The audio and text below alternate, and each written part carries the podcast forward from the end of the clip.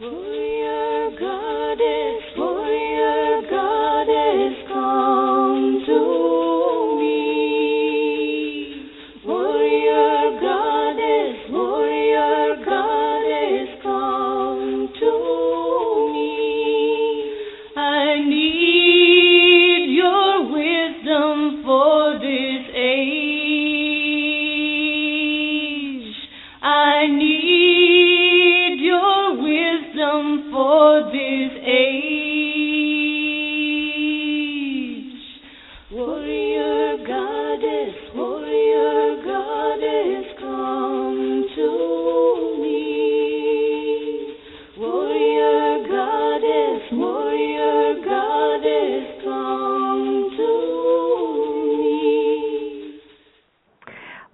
evening and welcome again, my dear listeners, to Voices of the Sacred Feminine, speaking truth to power, having the courage to propose a new normal in society. Here, where we try to begin to manifest that new normal in the world so that the 99%, and that's the most of us, will have a better quality of life. There is an alternative to the patriarchal order, though they'd prefer you not know it. There is an alternative to predator capitalism that exploits workers, the environment, and humanity across the globe. The alternative is sacred feminine liberation theology, as I've written about in my book, Goddess Calling, offering not just inspiration, but what readers have called comfort food to help us find our way during this evolution. Well, tonight's opening snippet is from Lisa Thiel, and it was it's uh, called Warrior Goddess. So appropriate, not just for the evolution we're birthing, but also for tonight's show, uh, our last installment on the subject of Amazons uh, and warrior women. Tonight, I have with me uh, Dr. Jeannine Davis Kimball. Uh, archaeologist and author discussing warrior women and archaeologists' search for history's hidden heroines. It's the title of her book. I first discovered uh, Jeannine's work in her book, uh, Warrior Women, when I was researching sacred sites of Goddess for my first book, uh, which was titled Sacred Places of Goddess 108 Destinations. And I became mesmerized by her work and her discoveries. And Dr. Davis Kimball specializes in ancient and modern cultures of Central Asia. She received her PhD in art history and archaeology from the University of California at Berkeley, and she established the American Eurasian Research Institute. Uh, tonight, uh, as uh, she'll be sharing her discoveries about the history of real warrior women like the Amazons, you'll learn who they really were. And yes, they really were real. Uh, but first, uh, I want to tell you about uh, the bees buzzing around in my bonnet. Uh, later, after the interview with Jeannine, I'll be sharing some interesting stories uh, sent in by some of uh, my fans um, and uh, followers of the show. Uh, tonight, uh, some of them come from Pat and Dorma, and I'll share in the bees segment. Um, number one, uh, Buddhist monks bless tea with good intentions, and you'll hear what happened uh, when they did that. Also, uh, Charles Eisenstein, uh, one of the contributors to my anthology, Voices of the Sacred Feminine, has a great article out. What are we greedy for? Then there's Where Does Our Soul Go When We Dream? I want to also tell you about the Joseph Campbell Roundtables coming up in Venice and Irvine in May, and uh, the Goddess Conferences in Nashville in July, and in Simi Valley, which is north of Los Angeles, in September. And you know, we also have some wins to chalk up today. They involve our beloved bees and domestic violence and some girls that were rescued from Boko Haram. So stay tuned in with me uh, after my interview with Jeannine Davis Kimball, which is about to start right now. So I'd like to um, share a little bit more of Jeannine's extensive um, uh, bio, and then uh, we'll start our chat. Uh, as I already said, she's an archaeologist and author. Uh, she received her PhD in art history and archaeology from uh, California, University of California, Berkeley. Uh, she established the American Eurasian Research Institute, of which she's executive director, and the Center for the Study of Eurasian Nomads. In 1985, she began research before the collapse of the Soviet Union and was the first American archaeologist to excavate in Kazakhstan. Later, collaborative excavations in Russia produced artifacts that revealed high status women warriors and warrior priestesses uh, dating to the first millennium BCE. In addition to appearing in eight documentaries, she has authored more than 50 scientific articles on Eurasian nomadic peoples and has co edited several volumes on Eurasian archaeology. For a popular audience, her book, Warrior Women An Archaeologist's Search for Hidden uh, History's Hidden Heroines, traces her many travels, travails, and discoveries throughout her years of work in Central Asia. Davis Kimball has lectured internationally, combining art, archaeology, and ethnography to create a composite picture of nomadic cultures. And she was invited uh, education, to be educational tour leader on two Silk Road tours in Central Asia sponsored by UNESCO. And she writes for and maintains the CSEN, uh, that's Center for the Study of Eurasian Nomads website, www.csen.org. Well, um, Dr. Davis Kimball, welcome to the show. Oh, thank you so very much, Karen. And I know, I'm so happy you know, to I, be here. well, thank you, thank you very much. And um, you know, I I um, noticed your your bio um, omits the wonderful DVD you have out. Did you want to say something about that? Oh yeah. Um I'm not even sure that I can remember the name of it right off the top of my head. It belongs to a series, um, uh, Mysteries of the Dead, and it's um, Amazon Warrior Women. I think is the particular title. Um, this was um, uh, done uh, while we did some research in, um, uh, actually in Russia, in Mongolia, uh, and some more in Germany. So it covers quite a large area and quite a lot of material, but it all relates around warrior women DNA uh, from the warrior women that we excavated, uh, pinning it down to one woman who serendipitously we found the same very rare allele in a young Kazakh um, nomad girl in uh, western Mongolia. Um, so it, it um, has had pretty good acclaim because it is so uh, varied, I guess, and so interesting in as much as that we were uh, very early on using DNA. Well, and and so so really, what that means is, I think, um, it, you know, f- for for listeners who you know haven't seen the documentary like I have, um, I, I think you can, that means you can kind of connect the dots to this this young uh, nomad woman being an ancestor of um, the the groups that we would call the Amazons. Was, was that right, or is that too much of a stretch? Well, I don't think it is too much of a stretch um, because the groups that we call Amazons are really uh, uh, nomadic people. Uh, the Greeks have one picture of Amazons. Uh, then we have, you know, sort of a generic picture of the Amazon type women uh, who belong to the, the nomadic tribes in the first millennium BC. And these tribes are the Saka, the Sarmatians, and the uh, uh, Sarmatians.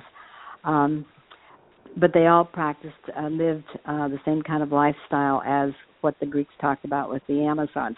As far as this little, um, the the excavation of the warrior woman and her um, uh, serendipitous a coincidence of her having the same allele as the Mongol girl or the Kazakh girl living in Mongolia.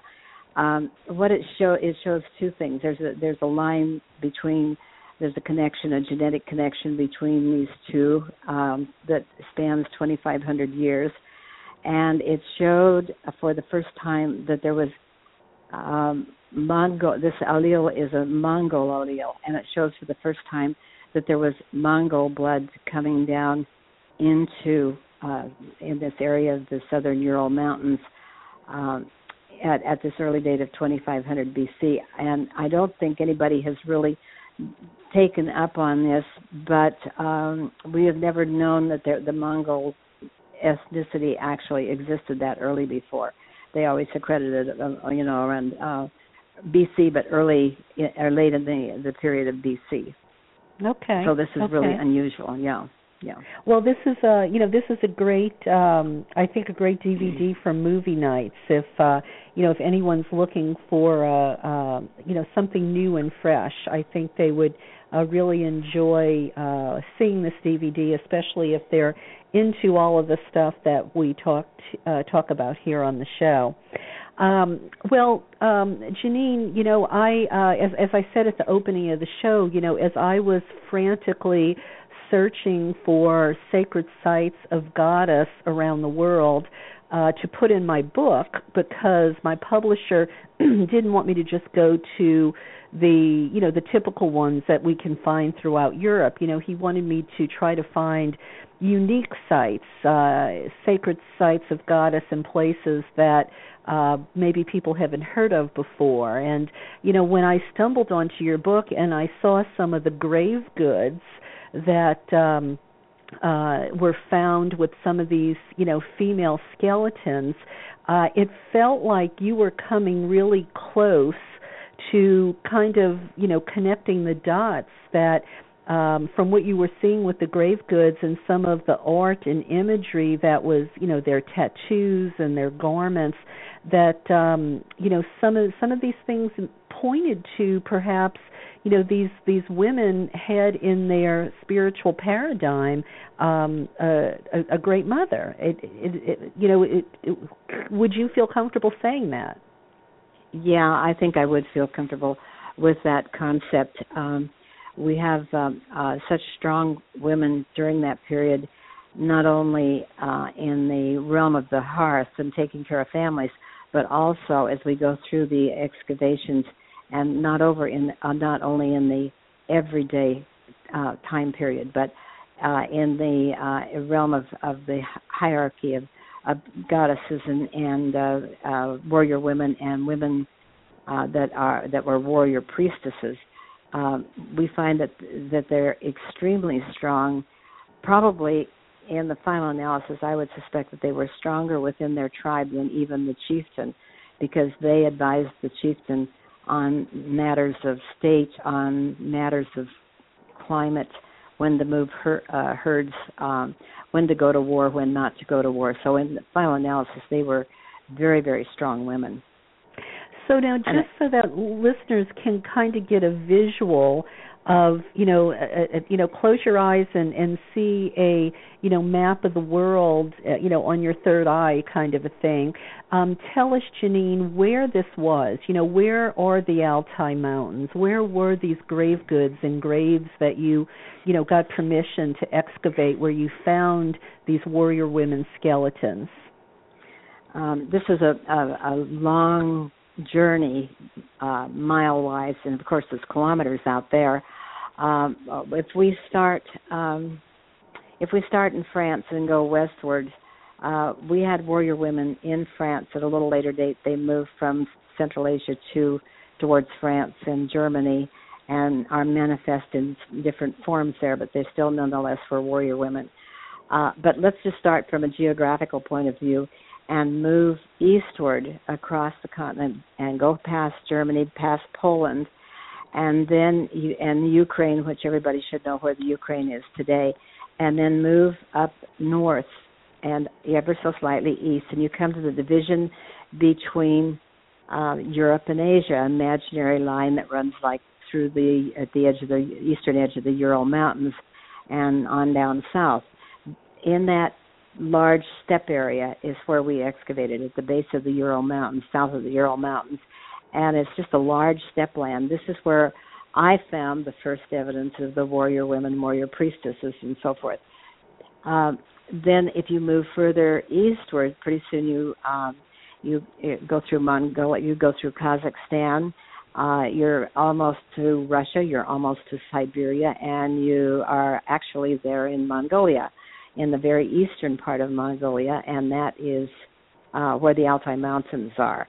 And that's where um, the Kazakh nomads, uh, who are the direct descendants of those early Sarmatian and Saromatian uh, warrior women, uh, they the, these tribes migrated uh, eastward. And during uh, the um, let's see, it would be the 18th century. There was a lot of upheaval. The the Russians were fomenting against the British, and and and they would uh, get one tribe to fight against another tribe. It was a you know the great political game, and uh, um, at that point in time, the nomads, the the Kazakhs who were living in Kazakhstan, actually left Kazakhstan and moved into uh, eastern Mongolia and petitioned the most eastern aimag, an aimag being a state, uh, from the Mongolian government as a homeland for the Kazakhs. So this is primarily occupied now by Kazakhs, who who actually came a few generations earlier from from Kazakhstan. And it was there that I found this this little uh, Kazakh girl with the allele that matched the Sarmatian woman. And and and is that also the general area where uh, those grave goods that you found, the skeletons and those. Uh, I know National Geographic uh, even had a story out just at the time I discovered your book about the graves they uncovered. I think they were buried even with horses, weren't they? Mhm. Mhm. There are there are um, some very famous burials that are in uh, Pazyryk, which is in southern Siberia, a little east of where east and a little north of where I excavated in southern Siberia, um, near um, east of Chelyabinsk, if, if people know where that is. Uh, and and they excavated a frozen burial of a woman who was a priestess, um, and we know that she was a priestess because um, she had tattoos on her body. She had a mirror, uh, a big bronze mirror, which they used for for divinations uh, to prognosticate the future, for instance and uh, and then uh, she also had because she was in a frozen burial, her clothing and her skin was still intact, so that we could see the tattoos. She had animal style art uh, in these tattoos, and the animals uh, were their helper, the priestess's helper, um, to accomplish uh, certain uh, things like go to the netherworld and fetch back a soul, or uh, maybe go to the netherworld and get advice on something or another and the, the a number of the animals um, figure into this process, and one of the most prominent is is the deer uh, with the coiled horns that roll back so it, over. So it sounds yes. like these um, these warrior women weren't just warrior women, but they were maybe they had a you know a dual role as uh, as tribal shaman as well. Yeah, I think there's no doubt about it. Um, they I think that when they became warrior women, uh, they were actually warrior warrior priestesses. When they got to high enough in the hierarchy, they were warrior priestesses, and and that meant that they had fulfilled uh, the obligations to become a warrior, you know, to fight, um, to handle those, um, a, a sword, a, a spear, uh, bow and arrow, and so forth. But then they also had mastered all of the knowledge necessary to be this quote shaman. I don't think they were called shaman. I think that's a a Russian word. They were called something else that we obviously don't know because we don't know their we don't have their written language. Um, so, but they were they they functioned very much like the shaman did. So when you so we know you uh, and, and you didn't just find one. I mean there were there were numerous female uh, burials that uh, had these type of grave grave goods, if if my if memory serves, uh, from studying your your book. Is that right? Yes, yeah, that's correct.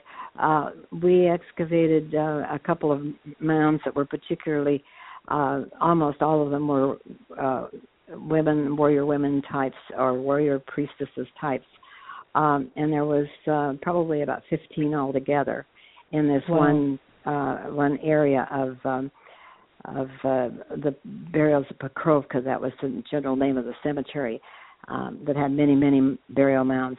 And we go. Go ahead. Oh, I, I, I'm sorry, I didn't mean to interrupt you. I was going to ask you what the graves. How far back do they date? Uh, they date to roughly around 500, 400 BC, uh, which is the early Iron Age in that part of the world. Okay. Yeah, and so um, we found um, a predominance of of warrior women in that group of women, and warrior priestesses. And then we found some pre- very high status priestesses in other burials, in um, in in the southern Urals, Uh, but further to north, further north in another cemetery, we actually did a, a a documentary on that one also. It was a very important burial with a, a high priestess. Uh, she wasn't preserved like the one in the uh, the uh, uh, Ukok. The, the first one I talked about was in the Ukok uh, region of southern Siberia. This was in the uh, southern Urals uh, steppes again, but it was further north than Pokrovka. But it was not preserved. It was not a frozen burial, but we did have uh, the skeleton and uh, many many artifacts. And she she also was a warrior woman, one of very high uh, stature. Uh, go ahead. So I'm wondering, um, you know, did was there anything found, or in any of the research that you know you you did back then or since? Um, do we have any sense of um, you know who their goddess might have been? The only knowledge we have of that is uh, from Herodotus, and he writes about the Saka, uh, who were north of the Black Sea, which is sort of like where Ukraine is today.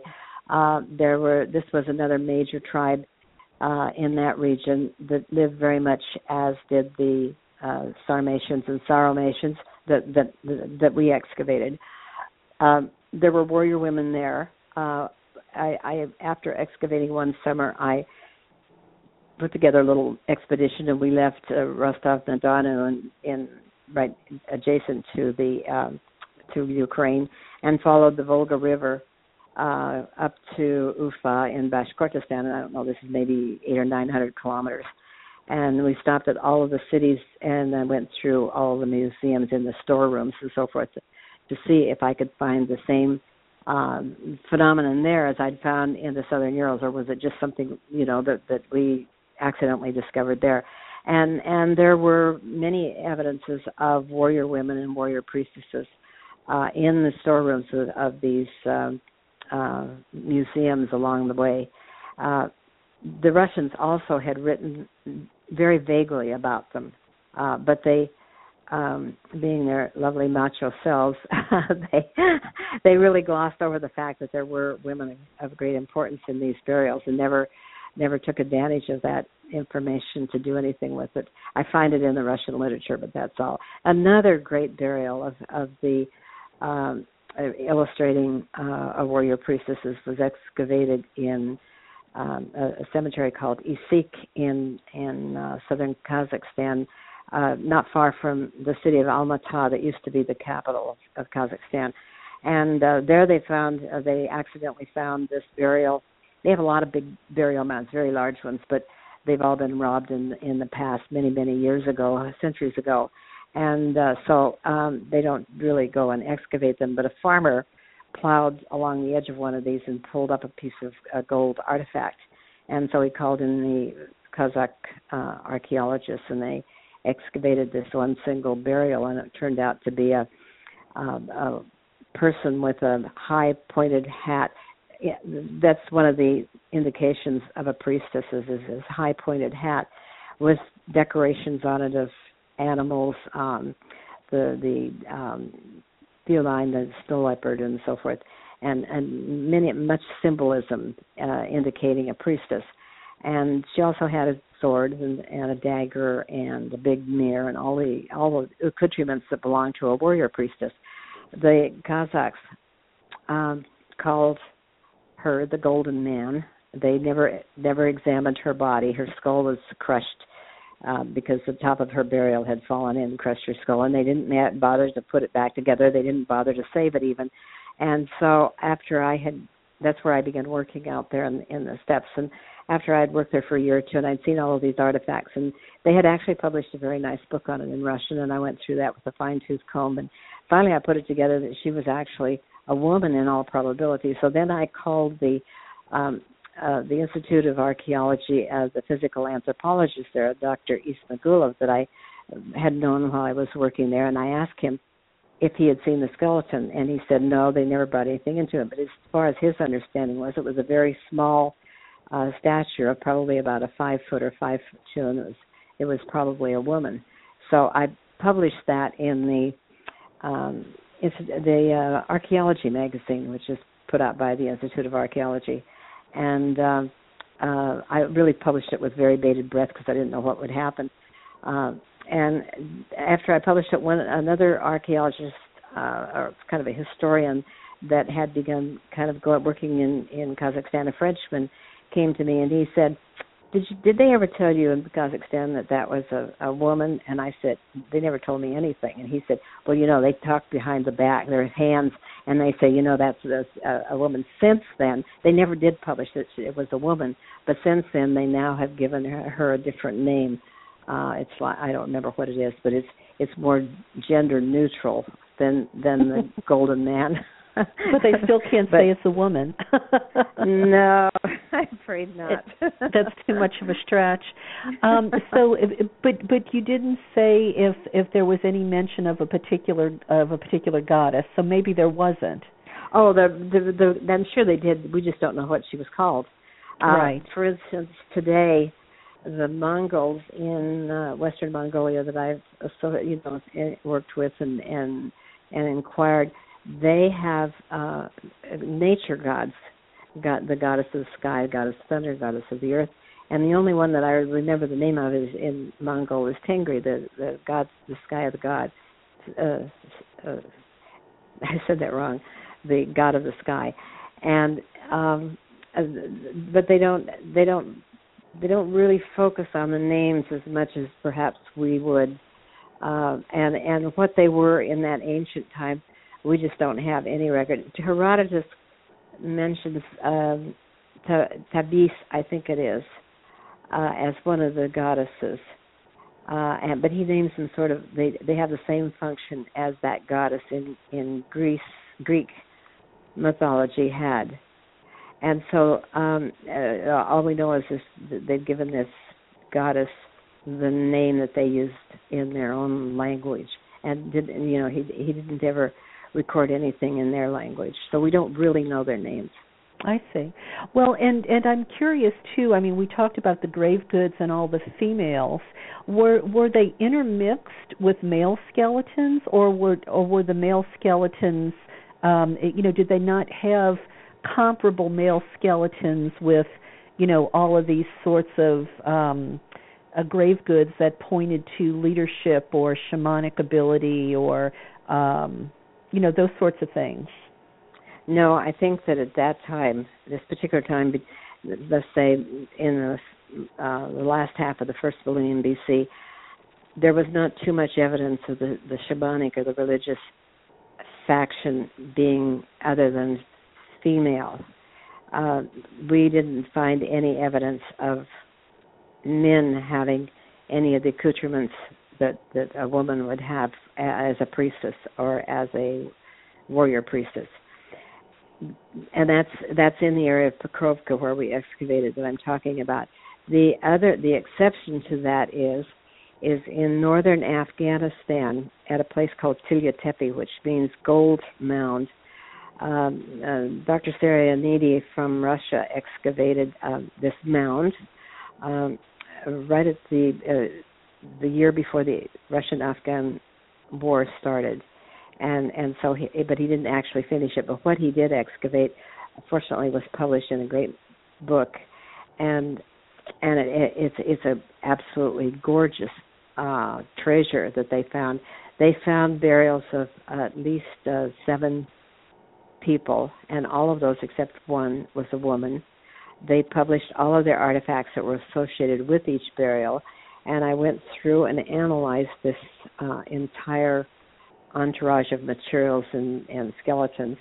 And parts were priestesses of the women, part were warrior priestesses, and the one male had the same accoutrements as the women, and he was a a, a warrior priest. Um, however, in Her- Herodotus writes about Inaris. Uh, and the Inaris are today what we would call uh, probably a transvestite. Oh. And they were they were men. They were men, and according to Herodotus, they all got this quote sickness from going to the uh, one of the Greek goddesses' temples in in in what was Turkey in Anatolia, and they sacked the temple, and they all came away with this ill, this sickness, and they were all you mean being transgender or trans? To being trans transvestite, he was calling a sickness. he Herodotus called it a sickness. Yeah, they had the sickness, and it, and and and and they actually were the um, so taking that that thought of what Herodotus wrote, I I transformed that into or, or associated it with this one male, and I think that he was probably a transvestite, uh, a very effeminate man who. Uh, who was a priestess uh in the sense he was a priest but he was a priestess and and he had all the same accoutrements as as the high highest of the highest priestesses had and uh and there were they had, there was 22,000 gold pieces found in those burials so you can tell they were Mm. extremely rich uh they Wow. were uh it, it was absolutely fascinating what uh what they found in the in, in this particular culture and apparently these people who were buried there were uh, these were the predecessors. They were a nomadic tribe that came out of Kazakhstan. They were driven into North Afghanistan. They established their confederacy there, and they became very wealthy. And they had all of these priestesses that were married, uh, buried in a very old mound that had actually had been a fire temple under under the Zoroastrian uh, religion um, Hmm. at about a thousand BC. So and, and that's common. They reuse the same burial places frequently uh, in any of those uh, cultures in that part of the world. God, and this is and so incredibly interesting. it was it was so fascinating to go through these artifacts that I uh you know I just could hardly uh believe my eyes when I when I saw all of these saw and and what they had and and and related it to the information that I already had to be able to put them in the place of of what their function was during their life. Uh, uh, it was just absolutely great Oh, you know, when I hear about stuff like this, I just, you know, I, my listeners have probably heard me say it before, but oh, what I would not give to have a time machine, you know, to go back and see these cultures, you know, um in in their living traditions.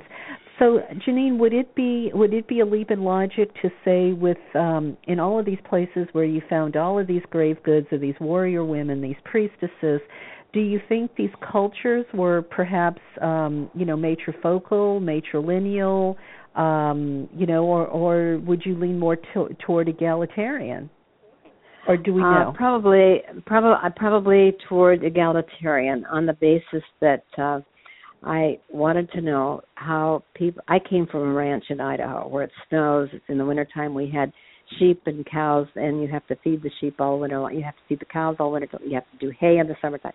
And I did not know how these nomads could possibly survive year round, not only centuries but millennium or millennia, I should say, uh, and and still survive today, living as they had before. So after I finished uh, excavating, uh, I went to um, or I put together this expedition the following year because I spent the entire summer uh, going from one uh, Kazakh camp to another Kazakh camp in the Altai Mountains, just to study how they could live. What did they do for food? How did they um, how did they raise their kids? How do you know how do you take care of a baby when you're living in a yurt all along uh, year round? Um, uh, what do you use for food uh, when you don't have a store around the corner, et cetera, et cetera. So I studied these people, and um, and and I came away with the feeling that uh, although I don't see the manifestation of of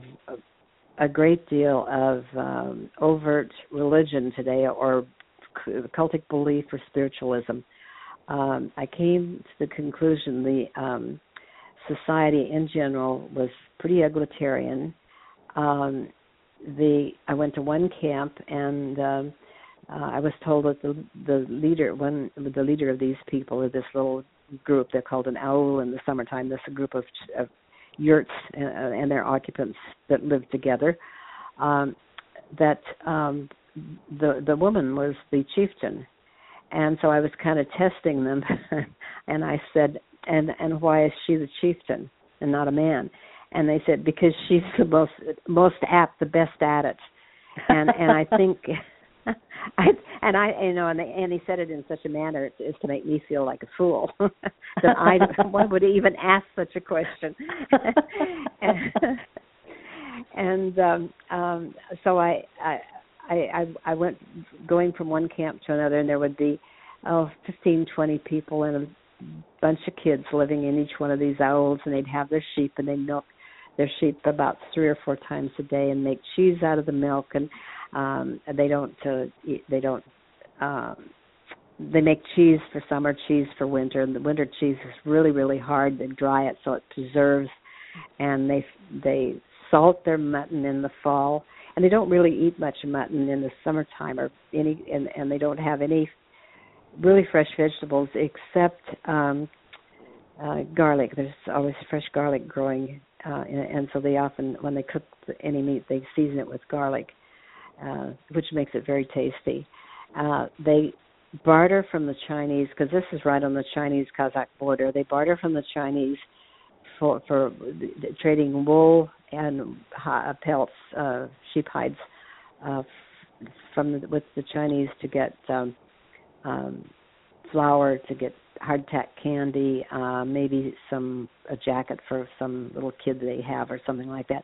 But they don't really have much that they can barter for. With the flour, they they make noodles, and they cook that in the broth when they do cook mutton. Um, if they cook a sheep, they cook every single bit of it, every, everything. And as an honored guest, we're ser- the I was served the head many Oh. many times. That's that's the that's what the honored guest gets. And then the honored guest is supposed to distribute the parts of the head to other people at the table that is, needs this part the most. For instance, or or uses that part. An orator, somebody who talks all the time, gets the tongue. Somebody who doesn't see very well gets the eyeballs. Uh, somebody who doesn't hear very well gets the ears, etc. So, Oh, wow. um, so and they, you know, and then they they wash the intestines, the guts, and they use that to as bags to store meat in or or other other things in. So it's a it's a really what do we call it today when we're supposed to be doing all that stuff? A sustainable Recycling. economy. Re- recycling. yeah, Wow. sustainable. and they've done this for centuries. They they take the pelts of the uh sheep if they butcher one and they they tan it by putting it in yogurt and letting it soak and the yogurt that they have made themselves will now break down the um the, the pelt so they can clean it and sometimes they take the hair off but most of the time they don't and they're generally living in the summertime oh well year round they're living by water uh someplace or another and in the summertime they by a lake or by a river small river.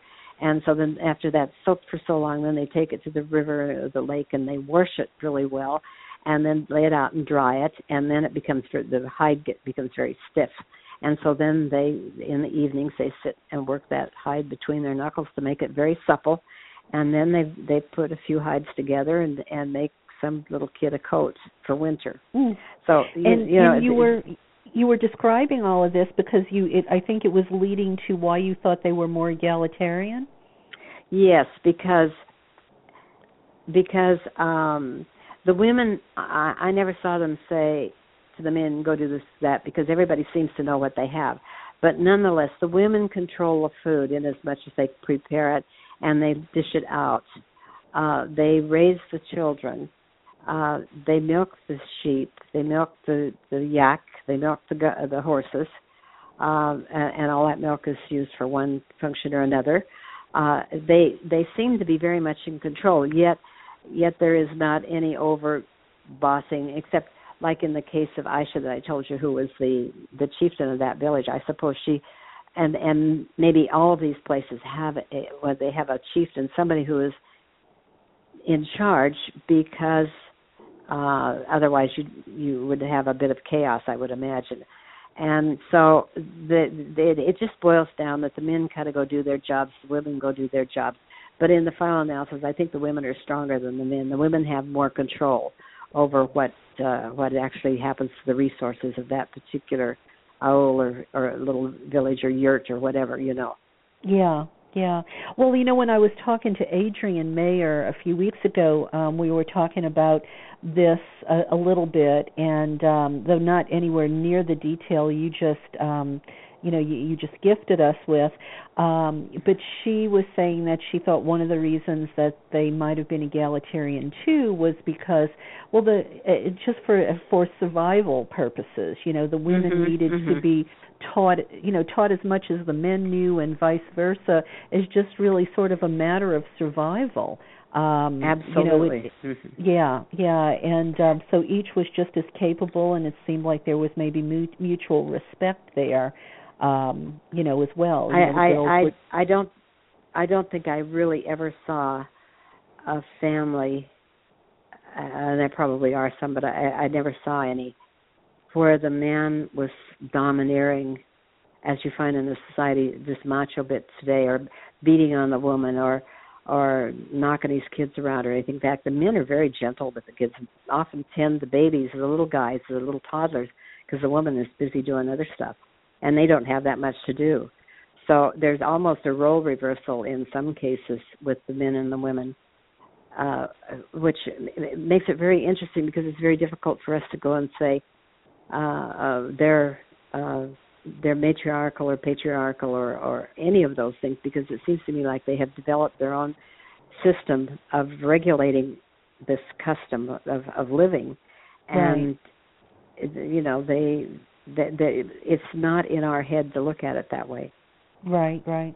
Um, going back to all of these artifacts that you were so lucky to go back in these storerooms and look around, and um, is any is all of this stuff just sort of hidden in these, you know, in these in these backwoods little tribe tribal towns, or can Mm. people see this stuff in museums anywhere?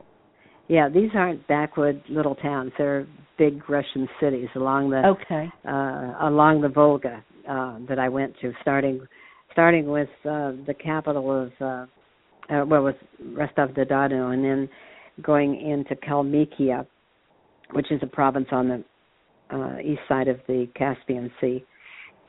The Kalmyks being uh, Mongol nomads that were transplanted over there by the by um, what's his face Stalin and uh, you know, and his great retransplanting of everybody, and and from that museum, then going up the Volga to to many of the cities. Um, they these things are in th- these are regular museums, Russian kind of Russian museums. Um, okay. and and they they're but they're mostly all in the storeroom because they they don't think much of this stuff. They don't see the value of it with the exception uh, when I got to Ufa, and and actually I knew the director of the ethnographic museum there. I had met him when I very first came to Russia uh, uh, many years before the Soviet Union, actually many years before, and and so that that year that we went up there, we went as far as Ufa, and and I I visited. This guy's name was Raul Kluzeyev, and he was the director of the ethnographic museum there. And the first time I went there, he said uh, Jeannine, I want to see you something. And he, he takes me into this sort of um, storeroom, a, a, a nice room, and and he's got his helpers bringing out tray, wooden tray after wooden tray of gold artifacts that came from another one of these particular burials. Uh, this one is called Filipovka, and uh, again we had a a, a warrior priestess uh, because there was a nice mirror. It was never published as a priestess, but a nice mirror and. Uh, I don't I don't remember there being a sword, so she may not have been a warrior. And then there were many, many, many gold artifacts that went with this burial. And then they had uh she she was found she actually was destroyed. She had the center burial and her skeleton was destroyed, but these these artifacts came from like treasure troves around the edge of the of the burial mound and as they excavated the the the entire mound they eventually found found these uh uh, these treasure co- troves of gold, um, oh, 25 gold, uh, solid gold um, um, mountain goats, you know, with the coiled horns, and uh, they had a hybrid kind of um, horse reindeer uh, that was carved out of wood and covered with gold foil, and then big racks of horns that were stylized that went up over the head. These were about 20 inches tall and about 10 inches long. 20 inches with the rack of horns over their head, and and, and about 10 inches or so in length. And there was 17 or 18 of those in one of the one of the treasure troves. So it was a very it was a this was a, a place of not only a priestess but one of undoubtedly um, a ritual area for the, for a very large tribe, and uh, and and very interesting. Wow. Um, well, you know, I, and and thank you for clarifying that because when you said you went in the back rooms, I don't know somehow I got this picture Mhm. that you know it was just stuff sort of stuffed in a closet or something. Um, Oh. um, so so is it possible say for listeners to you know google something and uh, i mean is there anything on the internet that we would uh, that would enable us to see some of these things that you're talking about I have no idea, um, but I would say no in general. okay Um, the things from Tillya Tepe in northern Afghanistan, and also the Filipovka collection. Uh, that eventually, uh, I gave the pictures that I took uh, that first time I was there to the curators at the Metropolitan, and eventually they did do a an exhibition. That's a long story, and I don't, we don't have time for that. But they did do an ex, exhibi- ex, exhibition of that Filipovka material along with some Scythian stuff also, and that is is published in a in a uh, catalog by the uh, Metropolitan Museum in New York, so they can see that uh, at least the photographs of it. Uh, that's the Filipovka collection. Uh, the Tillya Tepe material, I believe, was recently shown a couple of places in the United States, and um, uh, that was in Afghanistan. And, and when the Afghanistan uh, war broke out, um, everybody thought that well, actually, the the Taliban went in and looted looted the the uh, museum horribly, and they thought that those things had been stolen. All this gold had been stolen and had gone. That was a 2,200 pieces of gold artifacts, and they thought it, they'd obviously been stolen and sold off or melted down to finance the war or whatever.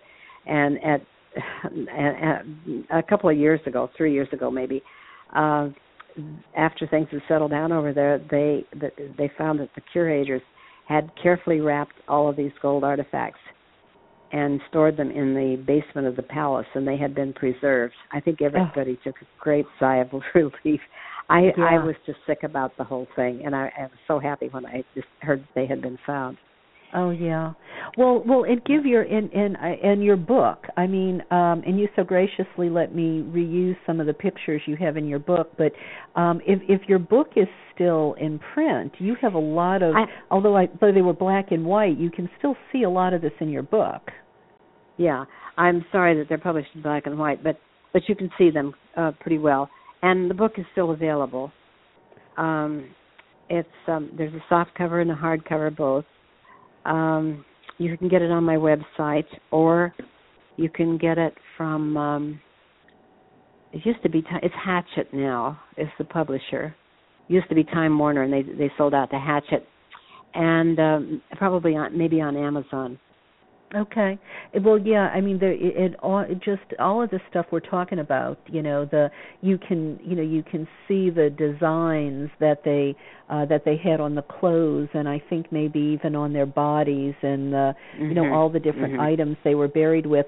The Mhm. mirrors. You know, I don't remember uh what you wrote. Were the mirrors some sort of obsidian, or were they polished metal? What were the mirrors No, made they're, of? yeah, they're they're polished bronze, Okay. and of course they they sometimes uh, uh, over time have have developed a green patina, but at the and, and that's what we excavate. That's not unusual, but um, in fact that's the norm. But when when they were using them, I'm sure they were a polished bronze, and they could uh, they could use them to divinate, um, you know, whatever whatever they, their concern was at that particular time. Was it war or was it health or was it something else? Uh, and they would would do divinations with the, the with the mirrors. Mm. Do um do we know any details about stuff like that? I mean, do we know anything about their religion, their spirituality, their rituals, uh, even their burial rituals? Um, is, is there anything we can piece together? Well, I can I can tell you a little bit about the burial rituals um, uh, from from several kurgans that were excavated, some by us and some by uh, uh, uh, up in southern Siberia. That's another book that's available as Pazyryk. Uh, it's uh, it's uh, published by the University Press at Berkeley, and it's um, uh, Iron Horseman of the uh, something another, but Iron Horseman.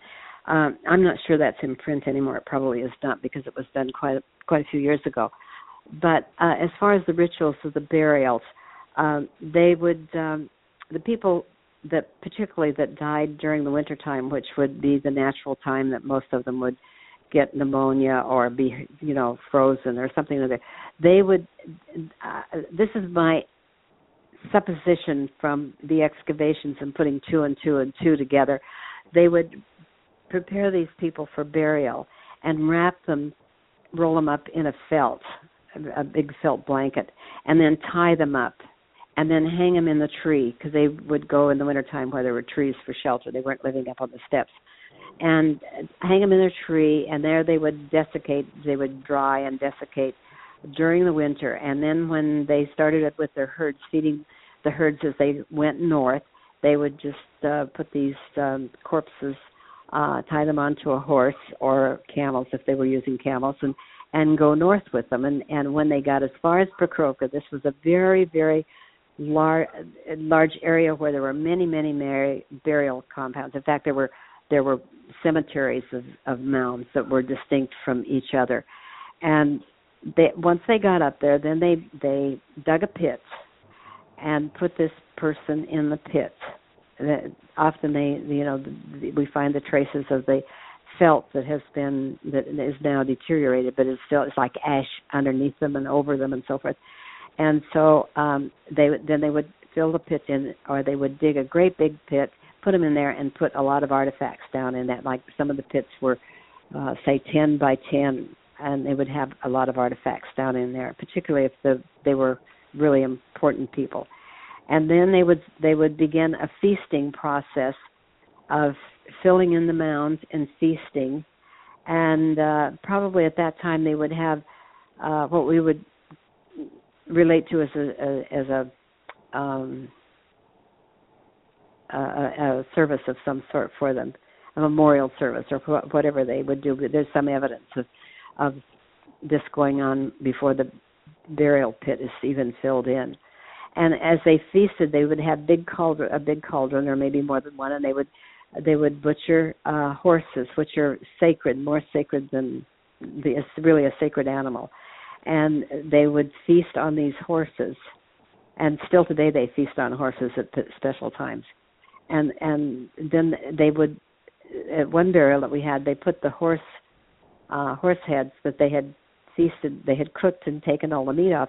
They put them in a little row around the edge of the circle, a sem, you know, semicircle around the edge of the kurgan. And then the bones, as they ate the meat off, they just sort of tossed those over in another place. There was no ritual to the bones, but to the skulls, they they put them in a very rigid uh, pl- way. And then as uh, they they filled up uh, the pit, and they then they began bringing in soil from uh, adjacent adjacent areas, I guess, and to build this mound. Now, the mounds could be really really big. They could have stones in certain parts of the country. They would have stones, and these would build up faster and stay uh, built up.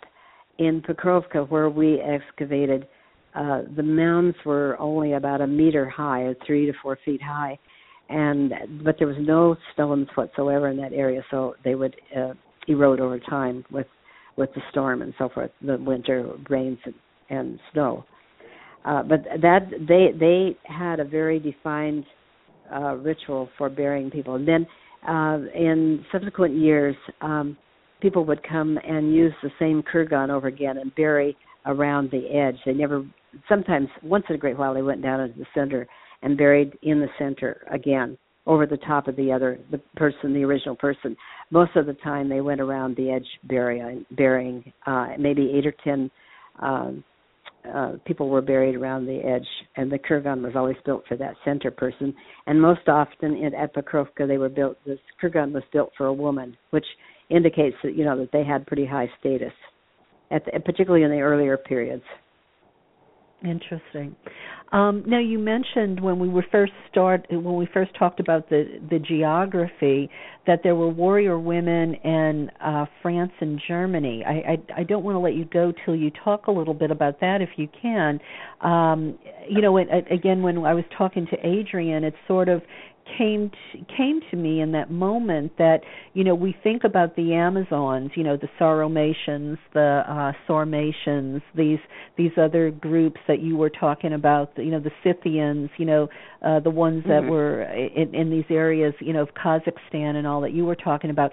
That all feels you know like around the Black Sea and east but but but really it's starting to be a clearer picture that these warrior women were actually uh more westerly as well which sort of paints sort of a different picture of women in the ancient world doesn't it doesn't it i mean right. it's right. you know we have it seems like maybe we had more women in positions of power and authority than you know maybe our our history books have told us I'm sure.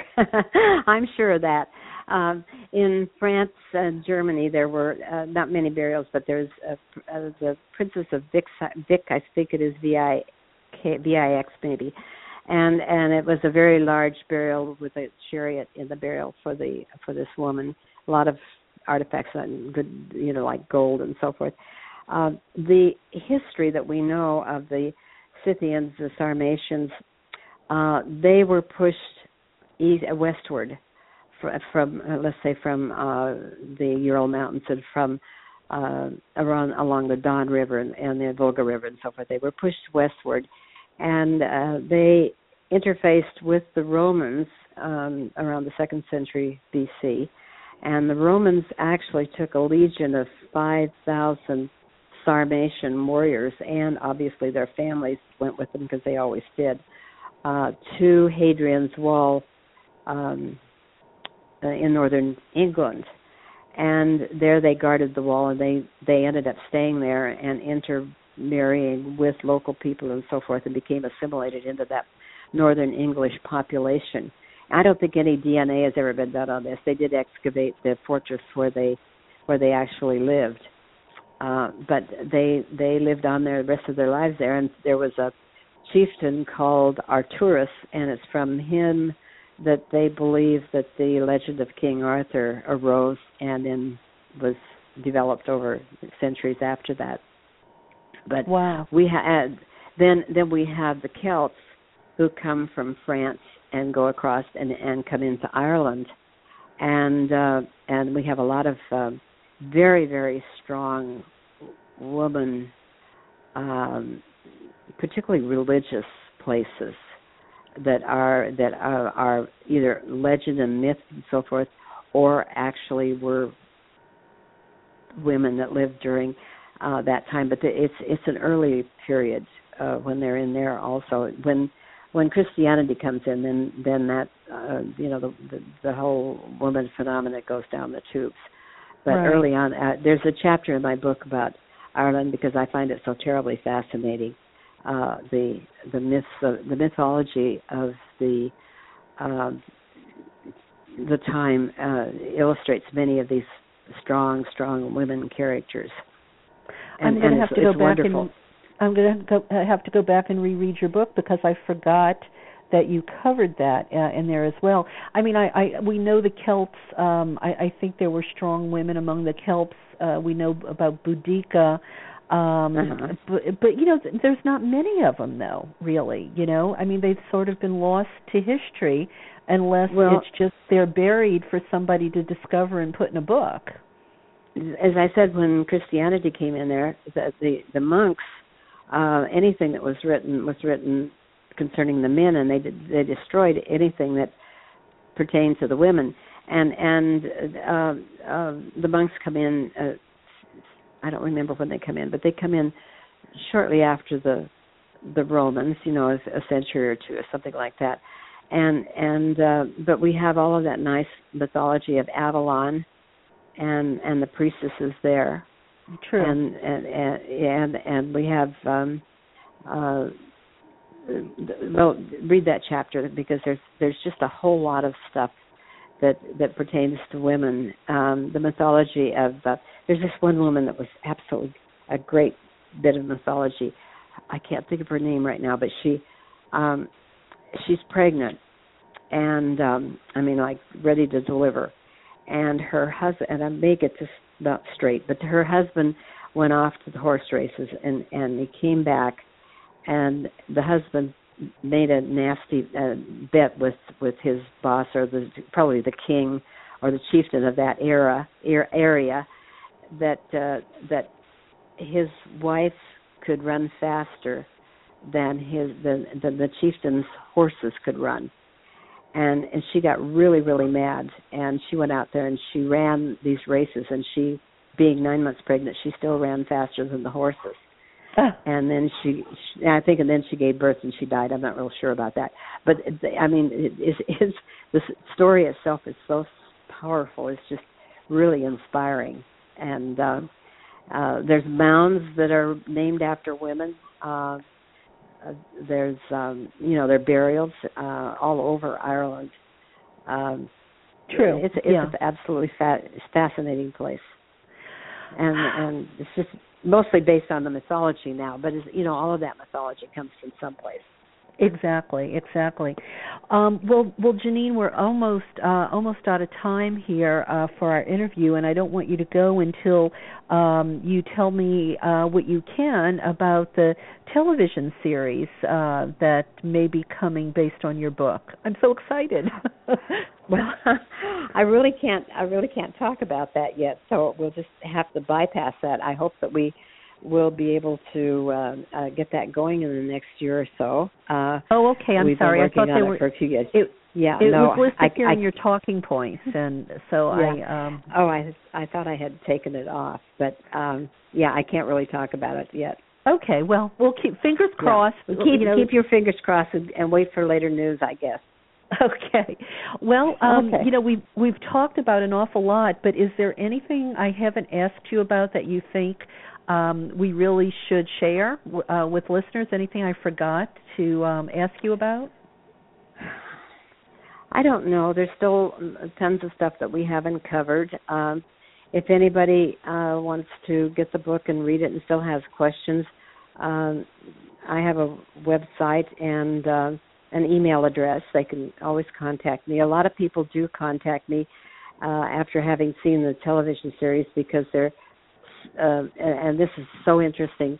Um, many of them are either Kazakh women or women who have adopted Kazakh babies and they relate to the Amazons. You know, they're they either look like an Amazon, they're tall and big like Amazons, or their eyes are blue and their hair is blonde, and they're really Kazakh, uh, which is you know half. They're actually average out 66% Mongolian and 33% Caucasoid, and but these these women seem to you know have have, have adopted these blonde uh Kazakh babies and and they they see the Amazon in them or in themselves that they come from that part of the world all the time. It's so fascinating that that they relate to this so well. Well, you know, you're making me think about. Uh, I don't know if you're watching Game of Thrones. Uh, no, but, I haven't watched it, but people, yeah, I I have heard that it's really interesting. It, it, well, there's a woman on it that uh I it, you know as you were just saying that it just she popped into my head because here she is she's this big big brawny blonde woman you know who never really fit into society as you will you know I mean she wasn't the pretty woman that you know the men all liked but uh she is certainly an amazon without without a Mhm. doubt you know she's an she's an Mhm. incredible warrioress Mhm. um, so, um, well, Jeannine, thank you so very much uh, for sharing all of the wonderful, um, you know, all of the wonderful stories and information. I so envy you your life. Um, I would have you know, given anything to be with you on these uh, on these travels, seeing all of this stuff. you know digging in these burials you know uh way back when um i used to think i wanted to be an archaeologist but then you know life takes hold and you know you don't don't do what you um you know maybe are are called to do uh, uh you know or, you know you can't always follow your passion i guess is uh is what i'm saying but you have certainly lived an incredible life Mm, thank you. I've I've found that the whole thing was very serendipitous. I had never really uh thought about being an archaeologist until I just gradually kind of deeper got into it deeper and deeper into the studies of the ancient world and then I got very curious about these nomadic people that could survive for so long and in such adverse conditions. And and then pretty soon I found myself out there and uh uh there were many opportunities that I had that were really quite unparalleled to be able to go with UNESCO through Mongolia and uh, uh, uh, things that uh, you know to go out there and excavate while it was still the Soviet Union and all these kinds of things. Albeit it, it was it was beginning to loosen up, but uh, I just never and and for the encouragement I, I got from people here, like a, a Russian professor of history that uh, was uh, a colleague of my husband's um, I, I, I, I said I, I don't have any funds to do this kind of thing. Nobody knew anything about it at that time. The universities at Berkeley, you know, they just look at you with a blank look. They didn't know where Kazakhstan was, and um, and and I couldn't get any like NEH funding or anything. And so he said, um, perhaps uh, you should uh, do a nonprofit organization. And I looked at him and he says, "You can do it." And I thought, well, I guess I can. that was sort of the beginning. Did you get any so, pushback as as a woman doing this in any of these countries, or um, are they uh, less macho than uh, here um, in the West? No, they're more macho, but there are many women archaeologists in Russia and Kazakhstan and, and Mongolia. So it's not lesser in Mongolia, but it's it's not unusual for women to go out and do their own expedition and and go out you know, and live in a tent for three or four or three months in the summertime and um, all of that sort of stuff and organize the whole thing. It's not unusual. Um, the women in in Russia, the Russian women, I should say, are are uh, very strong individuals. They've had to be strong because because the women the men are so weak. They've always been alcoholics and they generally die off about fifty. I don't know that it's a heck of a lot better now, but the women had to be strong or you know and they worked they always worked had, had to work a job besides taking care of the family. And uh their their household conditions were very primitive. Uh they're they're really strong women and maybe they inherited some of that from they're not i don't think they're descendants of the amazons but maybe maybe that personality trait actually is fostered over there while maybe in in in in that same line maybe we've gotten soft over here. I hadn't really thought about it before but comparing their life to our life they they have lived very stringent lives and difficult lives. So what's next for you? What are, uh, what are you working on now?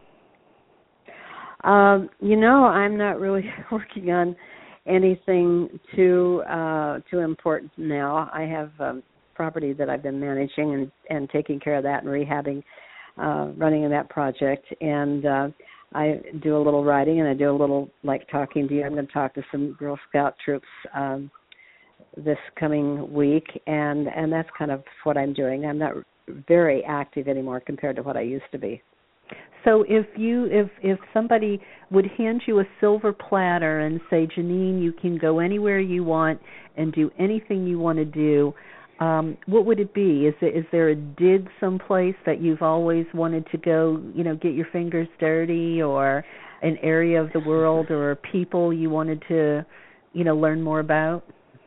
Well, this will surprise you, but I would go right straight to Cuba. Really?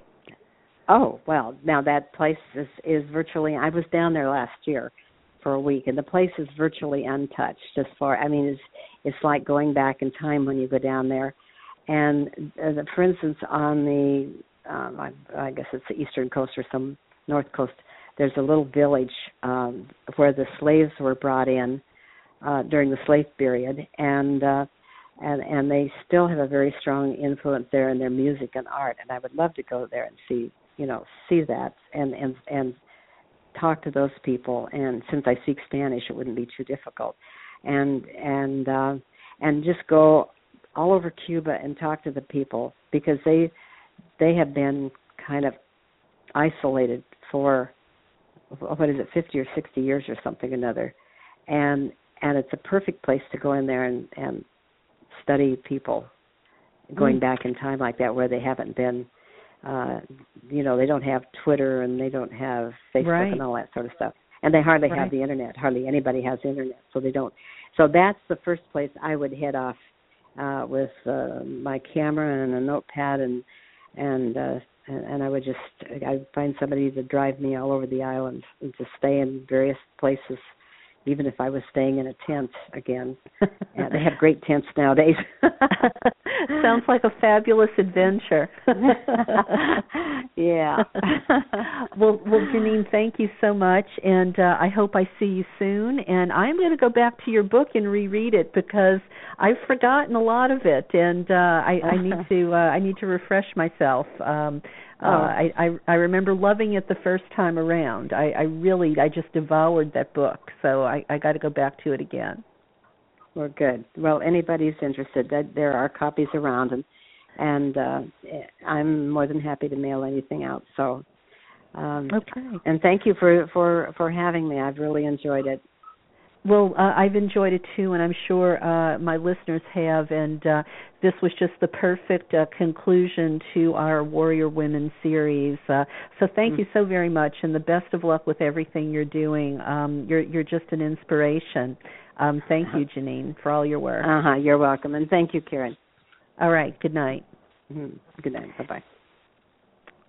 Wow, wasn't that interesting? I would so love uh, to have uh, just uh, been tucked away in her backpack and been able to look over her shoulder and see all the things she's seen and done all the things that she's done. Wow, wow, wow, wow. Um, so, uh, as we come to uh, the second part of the show, uh, you know, it's that time when um, you're going to hear the bees in my bonnet. So uh, we're crossing the threshold now, and um, I let's see. I think I'll start uh, with sharing with you, uh, my dear listeners, about the upcoming Joseph Campbell roundtables that uh, I actually hostess. Uh, I put these together uh, beginning in March, and they run every other month. Uh, at the Venice Library in Venice and um, at the Goddess Temple of Orange County uh, in Irvine. And the next ones are coming up in May. Uh, on May 9th uh, at the Venice Library, we have Animals in the Spiritual Imagination uh, with another wonderful scholar friend of mine, uh, Dr. Sabina Magliocco, uh, who has been uh, for years now teaching at in the anthropology department um, at um, California, um, you know, California Northridge, uh, north of uh, L.A. here for people who don't. Uh, who you know don't know the area. So that's going to be very interesting. Animals in the spiritual imagination. And as we were just talking to Jeannine and she was talking about the the horses being so sacred to these warrior women and also the the the deer the stags um, I am going to make a mental note to ask uh, Sabina at uh, her talk uh, if uh, she knows anything about these warrior women. And uh, the animals in their spiritual imagination. So that uh, is from uh, 11 to 1 at the Venice Library on May 9th. And then uh, you've heard me talk about the Goddess Temple of Orange County before. Uh, that is down in Irvine, which is about an hour and a half south of Los Angeles. Uh, their next uh, Joseph Campbell Roundtable um, is different. Uh, G- Gianna Ciccelli, who has been here on the show, uh, uh, talking about despacho rituals. Uh, she teaches sociology, and um, uh, she's going to be giving a talk on the sociology of religion versus magic and witchcraft which I think is going to be an incredibly interesting talk. Uh, now, when we do a roundtable down at the Goddess Temple of Orange County, it is on a Saturday night, so May 23rd. Um, is the date, and it is from 7 to 9. And these Joseph Campbell roundtables are free. Uh, we always um, appreciate donations, of course, because we send a little bit to the Joseph Campbell Foundation, and uh, for the ones that are at the Goddess Temple, you know, they will uh, keep a little bit to, um, you know, help them keep the lights on. But uh, mark your calendar if you're in the area. That's May 9th in Venice and May 23rd uh, down at the Goddess Temple in Irvine. Also, um, the goddess conferences that are coming up. Well, uh, maybe you heard last night's show. It was a special show.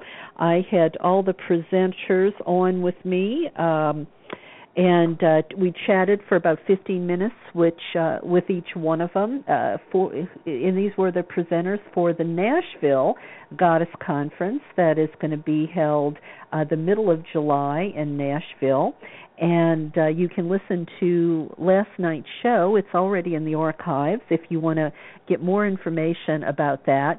But it's very inexpensive right now. If you sign up quickly, um, sometime between now and Mother's Day, I believe, you can either go for three full days. Now, we're not talking just a Friday night event and, you know, just a, a quick little Sunday. We're talking about all day Friday, all day Saturday, all day Sunday, three full days. Uh, right now, it's at a discount of $333. Or, or, listen to this, bring your friend and two of you can go for $500. That's $250 a piece. What an incredible deal. Yes, yes, yes. So, if you're near Nashville or have always wanted to go see Athena in the Parthenon there, which is their museum in Nashville, now's your chance because um, you have the conference there, you have Athena there, and to tell you the truth, part of the conference is going to be an event uh, at the museum in front of Athena in the Parthenon. I tell you, I'm so excited. I just can't wait. Uh, I am going to be giving uh, one of the presentations there. And I have to say, it is not too terribly often that I am just over the moon about uh you know presentations that people are going to make.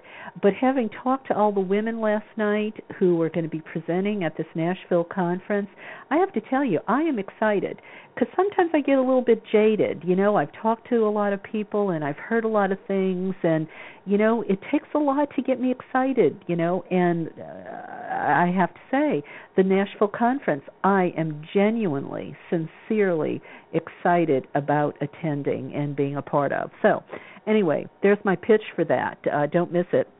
Uh, but if you um, are in California and you don't want to travel far, we also have the Goddess Spirit Rising Conference uh, coming in September. Now, I can't tell you a lot about the presentations for this one. Uh, the presenters uh, although I, I am one, uh, all of the presenters and what they're going to be speaking about is not up on the website yet. I think it will be after May 1st. Uh, no doubt these presenters will be fantastic as well. I know they're coming from uh, all around the globe, as a matter of fact. Some are coming from the UK, some are coming from Australia, uh, some are coming from down in South America, of course uh, I think Canada, all over the United States. I mean, there's just going to be um, just a, a, a diversity of presentations uh, at the Goddess Spirit Rising uh, International Conference uh, in September, and uh, they have a special too uh, before May 1st. Uh, you can save fifty dollars. Um, so, uh, if you think you're interested in this, go to Goddess Spirit Rising goddessspiritrising.com, goddessspiritrising.com. Uh, there's going to be workshops, concerts, rituals, healers, vendors, um, you know, over uh, like 40 international presenters, and um, the topic of the of the conference is Earth Mother Wisdom: The Power of Devotion. Yep, yep, yep. Uh, no doubt this will be a good one too. Uh, so think about that and uh, save yourself fifty dollars. Uh, you know, that fifty dollars you save, you can buy you something great uh, from one of the vendors. So go to goddessspiritrising.com uh, and check out the Simi Valley Goddess Conference. Okay, so um, I promised I would uh, share some things with you. Let's uh, talk about the wins first. Um, you know, in our evolution, uh, you know, we sometimes have uh, two steps forward, uh, one step back. Well, you know, I have three wins to share with you today. Uh, first, uh, it just came out uh, before I went on the air that uh, 300 women and girls were rescued in Nigeria from uh, Boko Haram. Um, uh, the you know here's just a, a, a quick little blip. Uh, according to the Nigerian Armed Forces official Twitter account, the rescue happened this afternoon. There's no word if the rescued are among the group of schoolgirls forcibly taken a year ago, sparking the hashtag Bring Back Our Girls movement. Um, and we have the Twitter, uh, you know, the Twitter thing right here. You can read it. Flash. Uh, troops this afternoon rescued 200 girls and 93 women from hashtag Sambisa Forest. We cannot confirm if the hashtag Chibok girls are in this group. Uh, the freed persons are now being screened and profiled. We will bring you details later. Um, so, uh, victory, victory. It's great to have a victory. Um, also, too, um, uh, and another good thing that happened was uh, carried in the Huffington Post, and uh, this was written by Catherine Taibi, and it seems that um, uh, that uh, journalism gives gives awards for uh, for stories that uh, are, are are important and popular out there, and uh, I'll I'll just you know, rather than try to paraphrase this, I'll just read this to you. Um, like I said, it came from Catherine Taibi in Huffington Post. Uh, as journalists, we dutifully report on what's going wrong, from scandals and corruption to natural disasters and social problems. But far too often, the media fails to show the whole picture, neglecting to tell the stories of what is working.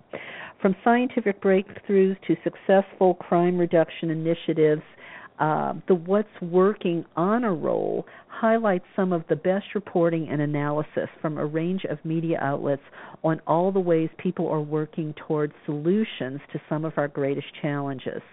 So, the Post and Courier, Till Death Do Us Part, uh, the Post and Courier uh, is uh, in Charleston, South Carolina. It's uh, a small um, a, a, a small newspaper.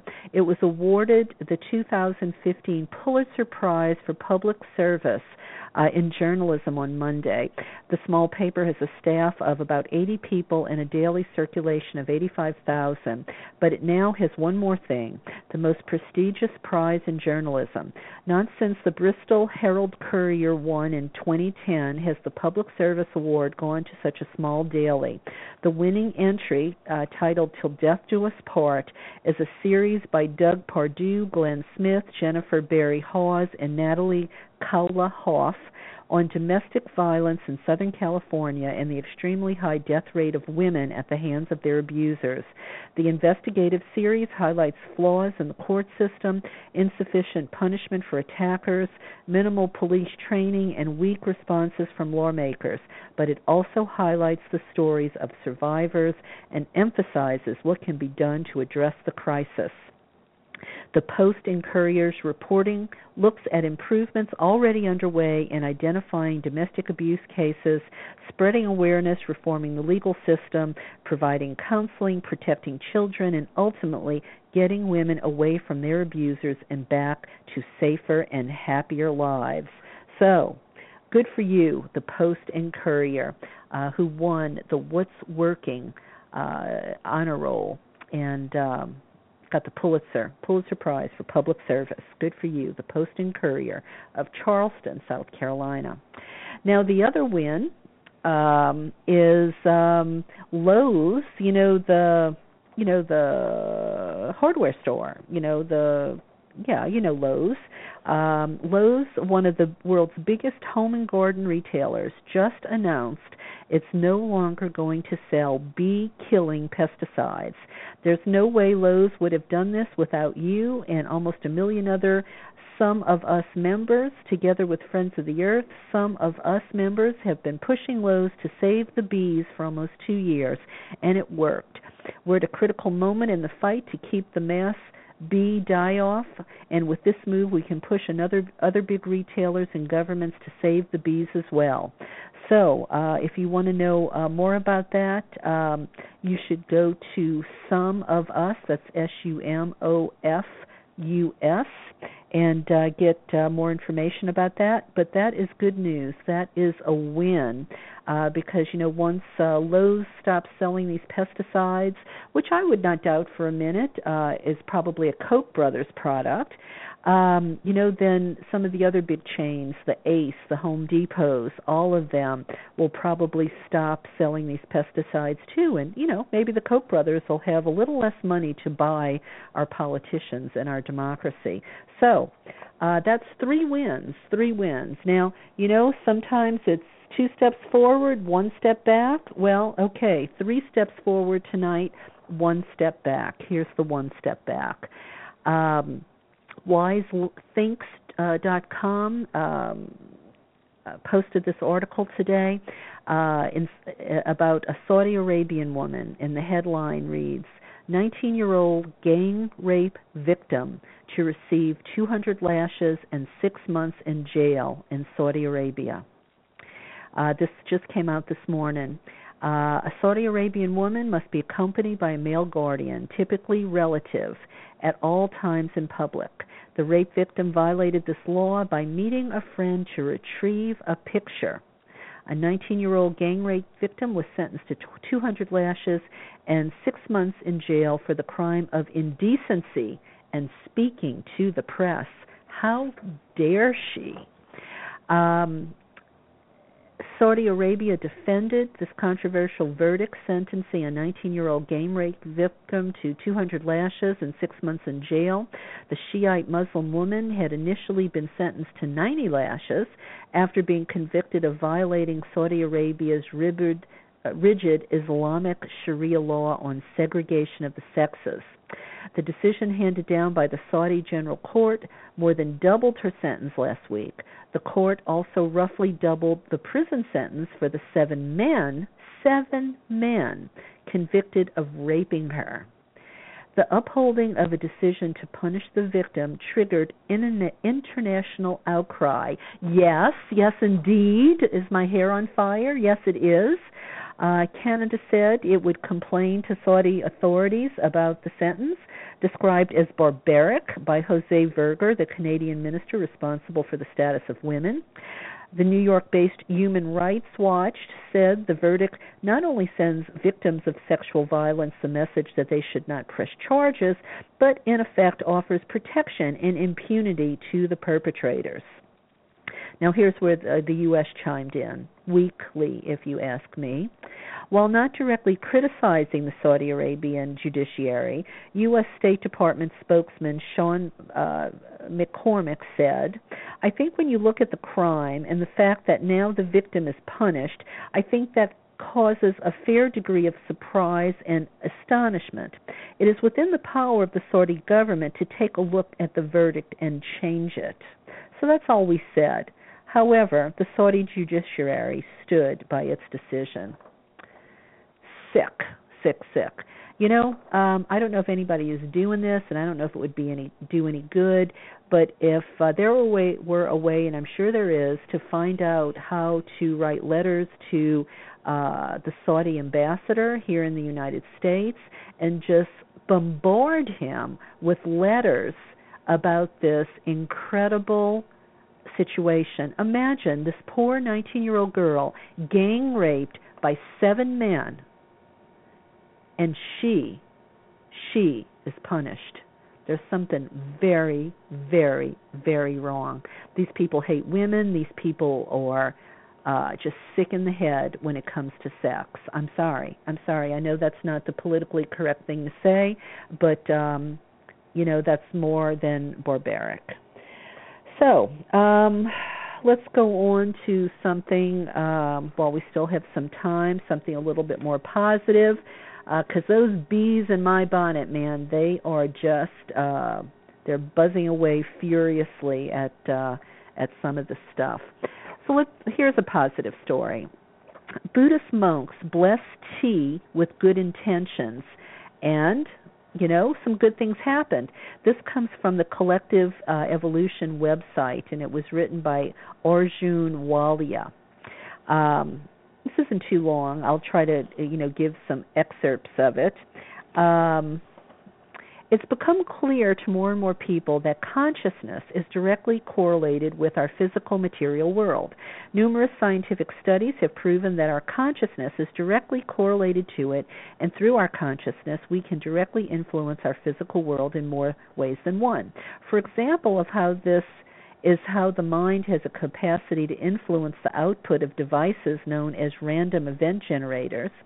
Uh, another example are the multitude of declassified papers that deal with parapsychological phenomena. For example, government experiments revealed human beings are capable of bending physical material objects with their minds. Another great example is what's known as the double slit experiment. The study found that factors associated with consciousness, such as meditation, experience, and electrocortical markers of focused attention, have an influence on material reality. I also think it's important to throw in the remote viewing experiments conducted by the NSA, CIA, and Stanford University. Well, another great example is the placebo effect, the documented fact that we can transform our biology with belief. We constantly receive comments saying that there is no scientific evidence for the correlation between consciousness and physical material reality. However, there are a number of published studies done by experts, for experts, scientists, and academic institutions all over the world. Work is available in a number of respected peer reviewed journals that clearly demonstrates it. For a selected list of more examples, well, you can click here if you uh, are on the Collective Evolution website. Um, I just want to make it clear that it's pretty clear that human intention and consciousness does correlate with the physical material world. Why this isn't the topic of rigorous investigation by universities worldwide is curious.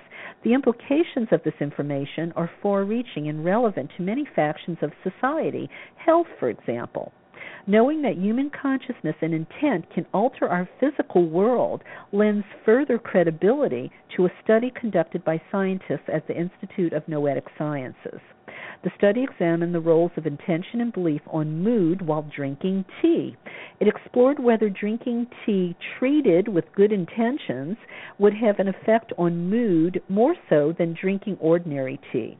The study was done under double blind, randomized conditions. Each evening for seven days in a row, volunteers recorded their mood using the Profile of Mood States questionnaire.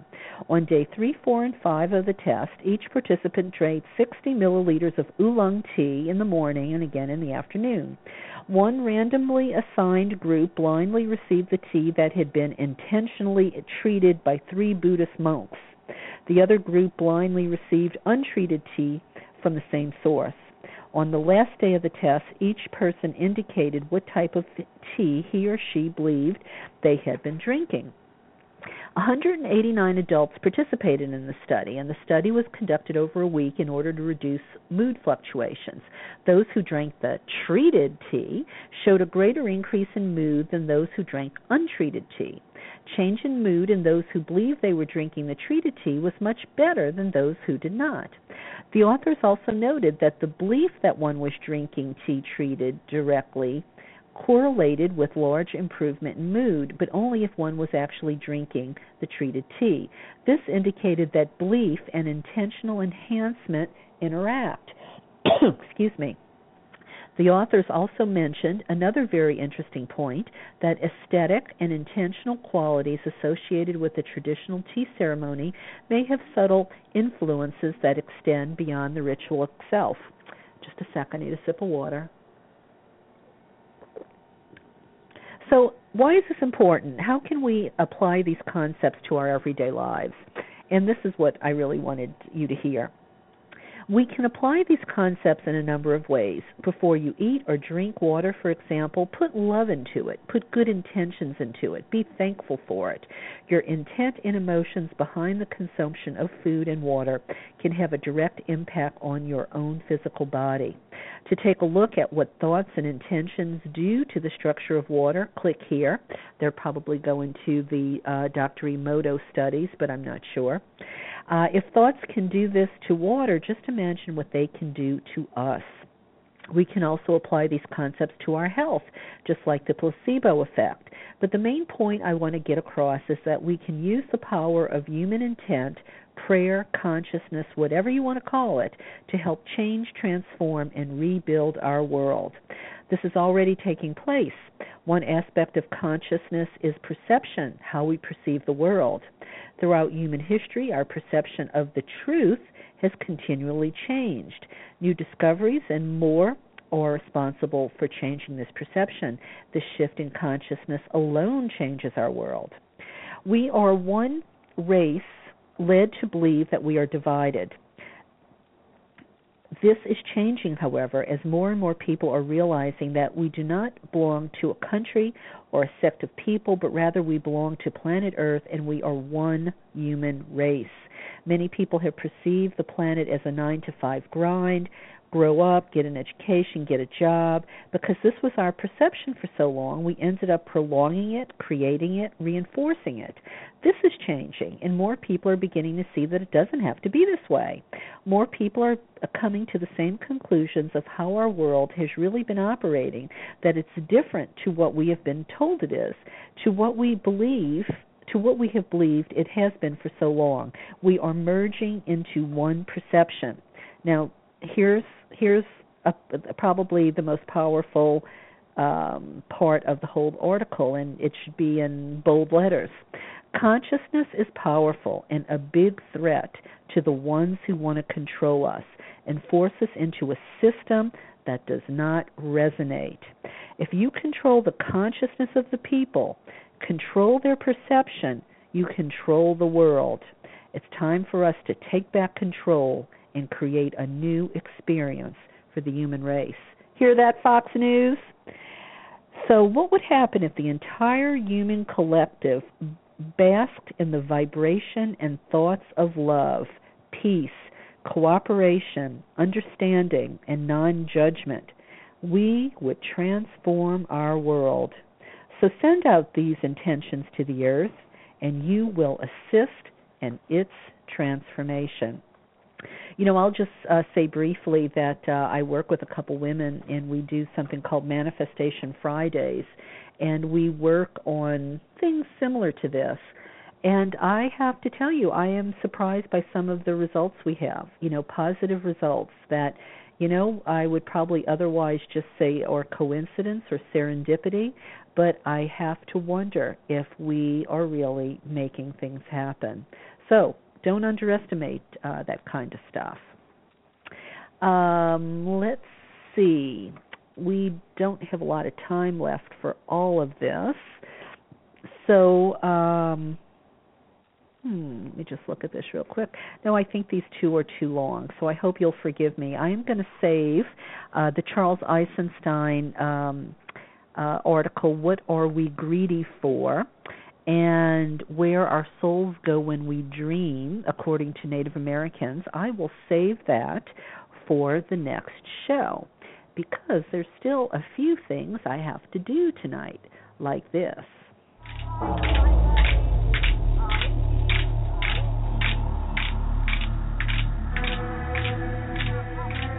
Most people see humankind as really separate from nature and separate from the earth. I'm as much of this earth as a rock or a tree is. I mean, I came out of it. This is, this is my mother planet. I grew out of this earth. As long as we conceive of divinity as above us or outside of us, or that our bodies are somehow less divine than spirit, there's no way that we can change our course.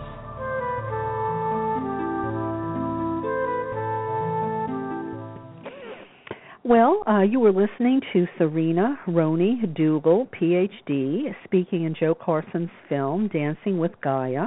Dancing with Gaia explores the connection between earth energy, sacred sexuality, and the goddesses Gaia. It features 15 visionaries who give us tools to feel the life of the planet within ourselves. The DVD comes with a 45 page mini book and it costs just $20. You can get your own copy at dancingwithgaia.com. You know, I think it's a great thing uh, because uh, we can all use a refresher every now and again. Um, you know we get disconnected we forget we are on the hamster wheel too long um you know we we are just disconnected and this film helps us remember our interconnection and our connection so uh something for your library something for movie night something for uh, a dear friend uh next time their um you know their birthday or some special occasion comes up you know, don't give them stuff they don't need. Give them something meaningful, something they can enjoy. Uh, dancingwithgaia.com.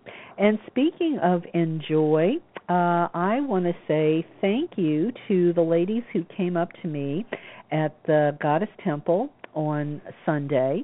Uh, they were um, uh, listeners uh, to the show, and they heard about the Goddess Temple because um, I had been talking about it here on Voices of the Sacred Feminine. And it made me feel great. So it encouraged me to mention the Goddess Temple of Orange County again. Because, you know, when these ladies showed up, they had driven all the way down from Northern California to actually visit the Goddess Temple. Uh, and they were not disappointed in the least because it is a fabulous, fabulous place. Um, the Goddess Temple of Orange County is open to the public Friday and Saturday afternoons for meditation and viewing the beautiful museum exhibits of Goddess from the Paleolithic to the present. Uh, Goddess Spiritual Celebration services are every Sunday, rain or shine, uh, from 11 to 12:30. Uh, those are for women, three Sundays of the month. But fourth Sunday is for all genders. Uh, and every Friday from 5 to 7, you can go there and enjoy the Temple's Venus Hour, uh, Orange County's best happy hour with libations, snacks, uh, music, movies, and meeting new people, all for free. Uh, so, for more information, go to goddesstempleoc.org. And you know, uh, when I was there, I looked at the wall of um, of flyers that uh, show all the upcoming events and they have some wonderful things coming up. Uh, they have some great uh, crafts classes. Uh, they're going to have a Green Man celebration to honor men uh, on Father's Day. Uh, they're going to have the Joseph Campbell Roundtable that I mentioned, the sociology of religion versus magic and witchcraft coming up. Um, lots and lots of great things uh, happening there. And you know what? So many of them are just totally free just totally free. Um, you know, it is a, a sacred place. It is a house of goddess, uh, dedicated to empowering women, dedicated to teaching men about goddess, dedicated to changing the world. And um, I can't say enough good stuff about it. Uh, Ava Park, the center holder there, has uh, kept that temple afloat for the last 10 years that it's been existence. And it hasn't been easy. You know, it costs about $5,000 a month to keep those temple doors open. So if you want to help with their mission, if you want to help, um, you can become a member of the Goddess Temple of Orange County for as little as $25 a month. Think about it. Seriously, that's one Starbucks uh, a week or so, you know, um, and that money can be used um, to do so much good. Uh, so think about it, goddesstempleoc.org. Yes, indeed. So, uh, if you've liked what you've been hearing tonight and in past shows, I hope uh, you'll show your appreciation and support uh, of my show as well. Uh, please go to my KarenTate.com website. Uh, once you're there, go to the Goddess Store page, scroll down, and buy a book or make a donation. It would be greatly appreciated. And you know what? It helps me pay for the airtime to keep bringing you the guests that you have come to love each week. Uh, yes, I pay out of my pocket, uh, you know, to keep the show on the air. I enjoy what I'm doing, uh, but the airtime is not free.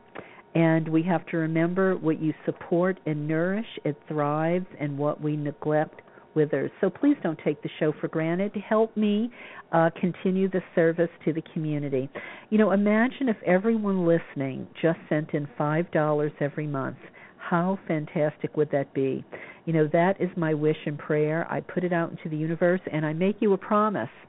If we ever get to the point where uh, the shows are paid for for the rest of the year, I will donate the balance to the Goddess Temple of Orange County. So that's your challenge out there, listeners. Be a part of helping change the world.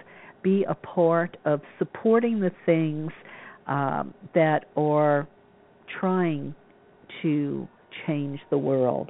And you can do a small part. Send in your $5, and I make the promise here and now. Once we get enough $5 to cover the show for the rest of the year, the balance of the money goes to the Goddess Temple of Orange County. Gladly, gladly, I will give it to them.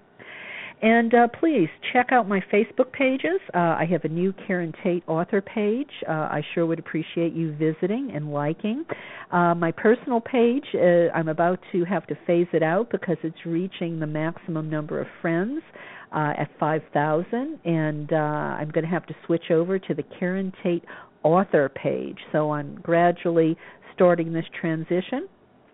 And uh, while you're here on Blog Talk, I hope you'll hit the follow button and become one of the Voice of the Sacred Family, Voices of the Sacred Feminine Family. And you know what? By doing that, you're sure to get notices of guests coming on the show each week, so you won't miss anything great.